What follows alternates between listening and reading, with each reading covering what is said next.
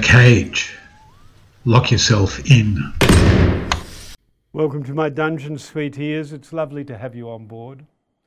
You don't know the difference it makes to an old lag like me to know that you are out there. The Geiger counter tells me that you've been clicking follow on the interwebs, and I thank you. A couple of weeks ago in The Cage, I talked about the history of West Papua and the role of the US in handing over the former Dutch colony to Indonesia so that a handful of American shareholders could proceed to build the world's largest gold mine. We're talking 3 billion US dollars a year for the last 60 years. Last week, evidence was revealed that the Secretary General of the United Nations in 1961 Dag Hammarskjöld was actively supporting the West Papuan independence movement and was assassinated in the Congo by a South African group funded and directed by the CIA. Alexander Dulles, the director of the CIA, pictured here in the army uniform, wrote a letter demanding the removal of Hammarskjöld in a plan known as Operation Celeste. The report also refers to the 2020 book JFK versus Allen Dulles, Battleground Indonesia by Brisbane author Dr. Greg Poulgrain, and a 2019 documentary made in Denmark. Two years ago, the Indonesian government forced the American company to sell half the mine to them for an undisclosed sum. They'll be paying for it for quite a while. So, ladies and gentlemen, sweet ears, as I like to call you, the cage is not wild speculation or just a crazed dark rant. We might be buried 10 metres underground, but we keep our finger on the pulse. Last week, we made snide references to a billionaire who wants to live on Mars. The temptation to move upstream when you have fouled your water supply is as old as humanity itself. The challenge, though, is simple mathematics. We keep coming back to mathematics in the cage, and that's not just because we have the time to count to very large numbers down here, where the water drips approximately every 1.3 seconds, and we separate night from day by counting to 33,230, and then starting all over again. Mathematics and the music of the spheres are the eternal truths that not only make the world go round, but give us hope of a perfect world beyond the actual grit and grime that gets under your fingernails, whether you are locked up or not.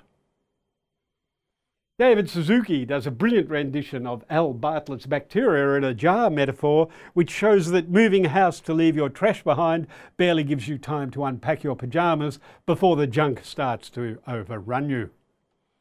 The logic is simple. If you grow by a certain percentage over some period of time, known as steady growth, then there is a doubling period. Al Bartlett's classic experiment is a jar full of nutritious goop and a couple of strepobraniac bacteria that double in population every minute. The end of time for these brainy bugs is when they eat all the goop and they all die. At that point, the jar is 100% full. Since their population doubles every minute, one minute before midnight, one minute before the end of their world, the jar is half full, and half of all the food that was ever available is still left. Half full or half empty, sweet depending if you're an optimistic strepobraniac or you hail from that pessimistic strain, the strepomaniac. Two minutes before the end of time, the jar is one quarter full of bugs and three quarters empty or full of food. Three minutes before the end of time, it's one eighth full, and there's 87.5% of the food left. Yum, yum, nothing to worry about. At that stage, most bugs will not care because only 12.5% of the food has gone and there's plenty for everybody. Enthusiastic, ambitious, developer kind of bugs will be yelling and pushing for economic growth. Now, let's imagine that you have really smart bugs who are capable of forward planning and they get scared at five minutes to midnight because 3% of the food has gone and they know that in a couple of minutes it's all over Red Rover. So they make plans to jump from this jam jar into a new jar before the world ends.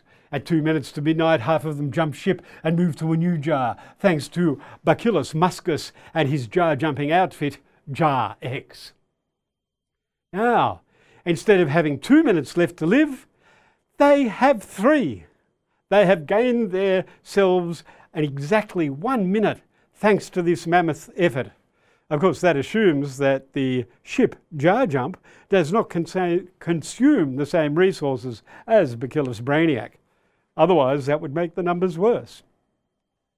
Of course, if only a handful of bugs skip to Reno and leave the rest of us behind holding the can, they will give themselves a bit more breathing space. Unless they stop breeding, though, history will repeat itself anyway. So, now to us, fellow humans. Our numbers are a bit more generous. Right now, the Earth's population is doubling every 60 years, but our total consumption of resources is doubling more than twice as fast. And that's why Eco Radio's Dave correctly reminds me that consumption is more important than population. However, the amount of resources consumed is the number of consumers times the amount of consumption per human. And both those numbers are still going up.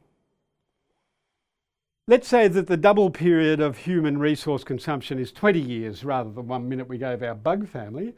Depending how hot you want to let it get, the IPCC says we have between 8 and 32 years before we hit the wall, and yet our billionaire friends want us to believe that their trip to Mars is going to save humanity.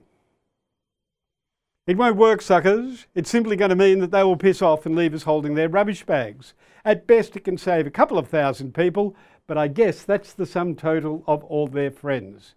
I'm reminded of the cautionary tales of Ray Bradbury's The Martian Chronicles.